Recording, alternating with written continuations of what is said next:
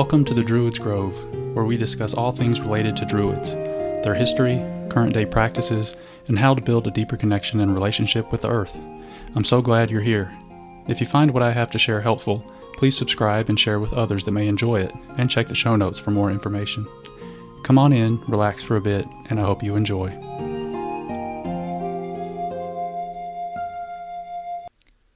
So, if you're back, welcome to episode two. Thank you for listening to episode one. Uh, today, we're going to be talking about the history of the Druids and the function of the Druids and what happened to them. Uh, you, so, it's, it's really important to understand any philosophical or religious or spiritual movement, um, the history. We need to understand the past so we can see how it fits into the present and to understand the future. So, in regards to the Druids, uh, who were they? What did they do? You know, what was their function in society? Uh, you know, were they the cannibals that uh, history talks about? You know, did they sacrifice people and and read the omens in their guts? You know, like we've heard in some historical uh, papers. Um, you know, what what happened to them? You know, how why were they wiped out? We need to understand all of this and have context for this to appreciate, uh, you know, where Druidry stands today. Um, so to go back to the Druids, uh, you know, when did they start? How long were the Druids around? Um, we don't really have any written records other than uh, the records from those that conquered them. Uh, the Druids did not keep any records. Everything was passed down in an oral tradition. Um, so everything we know about them was from the people that conquered them. Um, so a couple of a couple of people that we have writings from are uh, Julius Caesar, uh, Tiberius, uh, mostly the Romans that conquered them on the Isle of Anglesey, which we'll get into. That was uh, their training grounds. Um, like I said, we don't have any records. They didn't write anything down. All we know is from these people that conquered them. Uh, on record, you know, in, in written record, they go back to the third century BC. Um, you know, so when we think about that, that's, uh, you know, we're in 2023 now. So that's a pretty long time. 20 was it 2300 years ago. So, you know, more than likely they went back further than that. We just don't have any any written record of it. Um, the Druids originated in northwestern Europe, uh, which is a part of Gaul, G A U L. Uh, that area was called Gaul, and it encompassed uh, France, Germany, and a couple of Norwegian countries, and kind of just that whole northwestern area of England. Um, it was from a Celtic background. Um, uh, Celtic origin. So when we think about Celtic origin, it's not so much a culture because the culture varied depending on the location of the people in that region. Um, Celtic as a uh, Celtic origin was language. Uh, so they all shared a, a, a, an ancient Celtic language at that time. Um, so if you if you think about this huge swath of people, um, they all speak the same language, but they all have different cultures. Um, the Druids were observed by the Romans. Um, the Romans were coming through and conquering Gaul. So if you think coming from Italy and spreading northwest through Europe, um, the Druids and, and the Gauls and the Celtics were all in northwestern Europe. Um, the Druids were kind of, they had a, a teaching ground on the Isle of Anglesey, but they were dispersed all throughout that whole northwestern European land. Um, so they were they were sent out to be teachers and philosophers and and and served the kings and the and the mon, and the monarchs of of all that area. Um, they were defeated on the Isle of Anglesey. They were pushed back all the way through Europe, all the way through Gaul, to the Isle of Anglesey, which is a small island on the northwestern uh, kind of area of England. Still, it's still there today if you look it up on a map, um, and it, that's kind of the um, hotspot of Welsh Druidry. So it's it's in the country of Wales. They've got their own um, independent country. Um, I'm really not that great at history, so if you're curious, look that up. Um, but the Isle of Anglesey was their training ground. Um, that's where everybody that went to learn how to be a druid. Uh, they were pushed back. Uh, there was a huge war. I think it was like 62 or 67 AD um, that there was a big war there, and they were wiped out uh, sequentially through Europe. Uh, Tacitus was the one that uh, conquered them. He was leading the army and pushed pushed them back. They crossed the shore over from England over to the Isle of Anglesey. Um, and apparently they had tried it two or three times and, and just failed because they kept getting pushed back from the Druids. Uh, a quote from Tacitus was On the shore stood the opposing army with its dense array of armed warriors, while between the ranks dashed women in black attire like the Furies, with hair disheveled, waving brands. All around the all around the Druids lifting up their hands to heaven and pouring forth dreadful imprecations, scared our soldiers by the unfamiliar sight, so that, as if their limbs were paralyzed, they stood motionless and exposed to wounds. He then goes on to say, Then, urged by their general's appeals and mutual encouragement not to quail before a troop of frenzied women, they bore the standards onward, smote down all resistance, and wrapped the foe in the flames of his own brands. A force was next set over the conquered, and their groves, devoted to inhuman superstitions, were destroyed. They seemed sorry, they deemed it indeed a duty to cover their altars with the blood of captives and to consult their deities through human entrails. So here we have that, um, you know, the, the, image of the druids uh, sacrificing people and uh, throwing them on blocks of stone and cutting them open and spilling their guts and reading the future on their entrails. You know, so this is part of the the problem. Um, you know, is this myth or true? We don't know. Um, but there's also that myth of the Wicker Man. If you've seen a Wicker Man movie, or um, the the the myth of the Wicker Man, they would build these supposedly they would build these huge effigies, like dozens of feet tall, and they would put in prisoners or, or willing or unwilling people uh, that were going to be sacrificed, and they would stack them all in this huge structure, and then they would set it on fire um, and, and burn to the gods and sacrifice all these people to the gods. You know, but remember, all we know about this is what the people wrote down that con- that conquered the Druids. So they wanted to portray them negatively. You know, the Romans called them savages. Uh, you know, their goal was to culturally just to wipe them out. You know, to make people not want to be part of that society. You know, uh, the Druids a lot of times served over people that were kind of independent, nature worshiping uh, groups of people. You know, but but instead the Romans wanted the the people in that culture and in that area to join the Roman culture. They didn't want them to be independent and worship nature and have their own gods. They wanted them to come in and embark on trade and and farm and be controlled by the Roman government. You know, um, but getting back to the Druids, uh, the Druids were known as the priestly class of of the region's uh, peoples. They healed people, they performed ceremonies, they practiced medicine through herbalism, you know, they studied the human body, I guess what we would call science today. They did a lot of science, philosophy.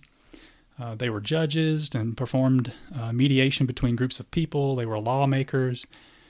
Uh, they were also creatives. Um, the bards, which is kind of the, the first step into druidry, uh, they studied for over 20 years to become a bard. You know, they would memorize stories, history, myth, legends to pass it to pass down onto um, other bards and to train other druids, but also to serve kings and princes and princesses and to teach them about the history of the lands and and um, you know so they, they it was said that they would spend days on end in a dark room memorizing thousands of lines.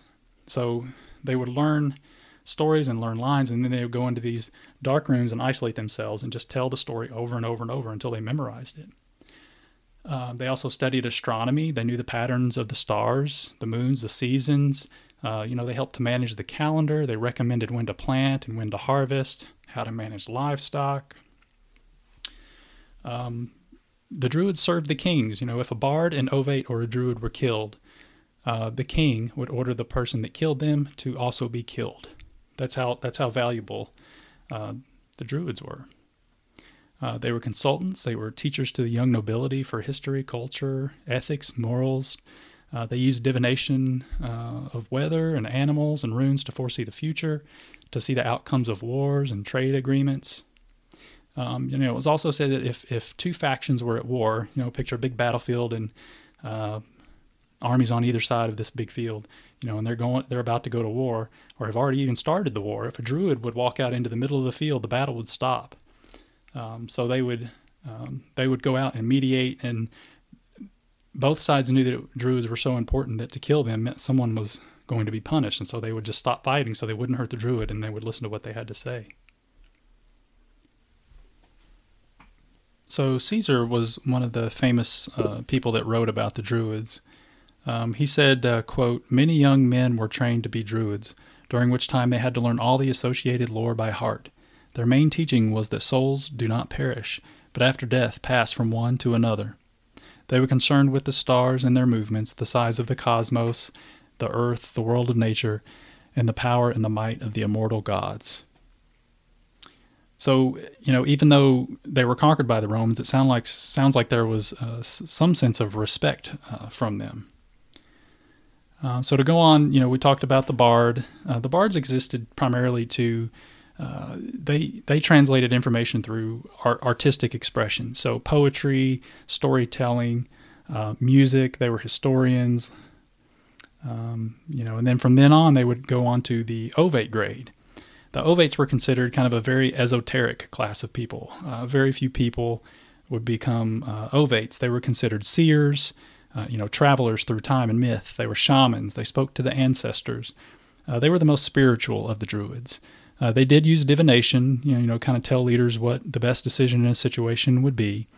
You know, whether they used the the entrails of people or not, we don't know. Um, you know, they taught about how to navigate war, whether into whether or not to enter into trade uh, with another um, king or a region. Uh, they could forecast the weather based on the clouds, the flight of the birds, the movement of the wind.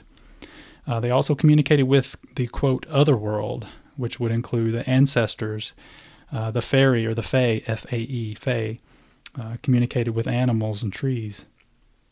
Uh, they also were shapeshifters. Um, you know, whether they were shapeshifters metaphorically or actually shapeshifters, we don't know.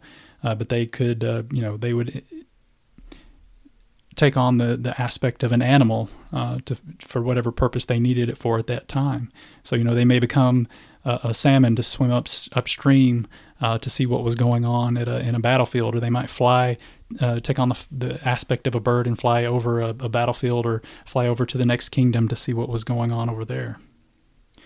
Uh, like I said, they did talk to ancestors and practice shamanism and divination. Uh, they could see into other dimensions. Um, you know, our, our, senses are very limited. We only have five senses. So the we do have other senses, but they're just not um, expressed very well and understood. So the ovates would work, practice extensively to strengthen these other senses, so they could perceive the things that we normally uh, are not able to perceive. Uh, these were also the healers. They would practice herbalism and create tinctures and medicine and use food to heal people. They were the, the doctors and the healers of the day. You know, and if you think about um, today in Appalachia, there there's a type of person called a granny witch, and typically it's just an, an older uh, woman that lives up in the mountains and gathers herbs and does things and heals and and practices medicine. And you know it's just it's just typically seen as folklore type stuff. But that's when you think about uh, a lot of the people in Appalachia came from northwestern Europe when they migrated over, so a lot of that got carried on and, and brought down uh, through families. Uh, Ovates also studied tree lore and herbalism. Um, this is where the term oak wisdom comes from. Uh, Druid means oak knowledge or knower of the oak or oak wisdom. So this comes from studying trees, different types of trees, knowing their uh, characteristics developing relationships with them. Uh, they studied and applied the uh, you know philosophy of trees to everyday life. They communicated with trees. They understood their energies, the different energies in different trees, knowing noting the energy flows and communication between different trees and people in trees. Uh, they they also studied astronomy, uh, the passage of time and the seasons. Um, they they really worked kind of on the unseen level of reality to kind of help express that and bring it to light. So where the bard brings to light um, kind of conscious awareness and history and storytelling and that kind of thing. The ovate brings about the dark side of humanity and the underlyings of nature. Um, you know, they look into the darkness of human nature and animal nature and the world. Um, you know, exploring the treasure treasures of kind of the depths of the soul and the depths of reality, and to help express that. Uh, they looked wholly at like human consciousness from birth to death. They understood uh, energy transition between uh, you know, when you would die and then you would be reborn, and and looking at that energy state and how it gets transformed uh, in in between existences. They uh, the energy that we see, uh, you know, between trees and animals and plants and, and the weather and nature, uh, they they learned this energy and learned how to manipulate it and and work with it. So moving on to the Druids, um, so you know, Bard, Ovate, and Druid. Uh, Druids were the enlightened intellectual class uh, of the order of Druids. They were they worked their way up through Bard and Ovate, and then they they learned you know ethics and morals and um, they became ju- judges and advisors, um, political advisors. They wrote the laws. They served as arbiters of justice. You know, they were teachers and military strategists. Um, they were kind of the priestly class of the Druids as well. Uh, they were kind of the epitome of the Bard and the Ovate, uh, taking those uh, principles, kind of wrapping them all up into one and applying it to uh, society at the human level. They understood cultural practices and social organization, the relationships of people in small groups and large groups and between societies, and you know, kind of help facilitate communication between all these people. Um, as I said before, you know, if anyone harmed a druid uh, back then, no matter what grade uh, they were, uh, they they would be put to death. So that's kind of a, a, broad outline, just very briefly, of the history of the Druids up until uh, their extinction, kind of what their purpose was, what their function in society was. Um, next episode, uh, we're going to get a little bit deeper. Uh, we're going to get into from the extinction of the Druids up till today. So we're going to talk about, um, you know, we learned about where they were and what happened to them. Now we're going to learn about what happened to bring them about today. So I hope you enjoyed the episode, and I hope to have you join in again. Thank you.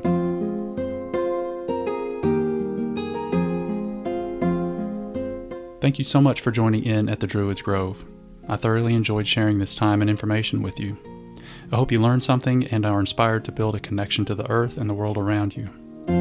If you liked what was shared, please feel free to give back at Buy Me a Coffee. Join me on Substack, where I have transcripts, or listen on YouTube and find the group on social media. For more information, check the show notes. I'll see you in the Grove. Until next time.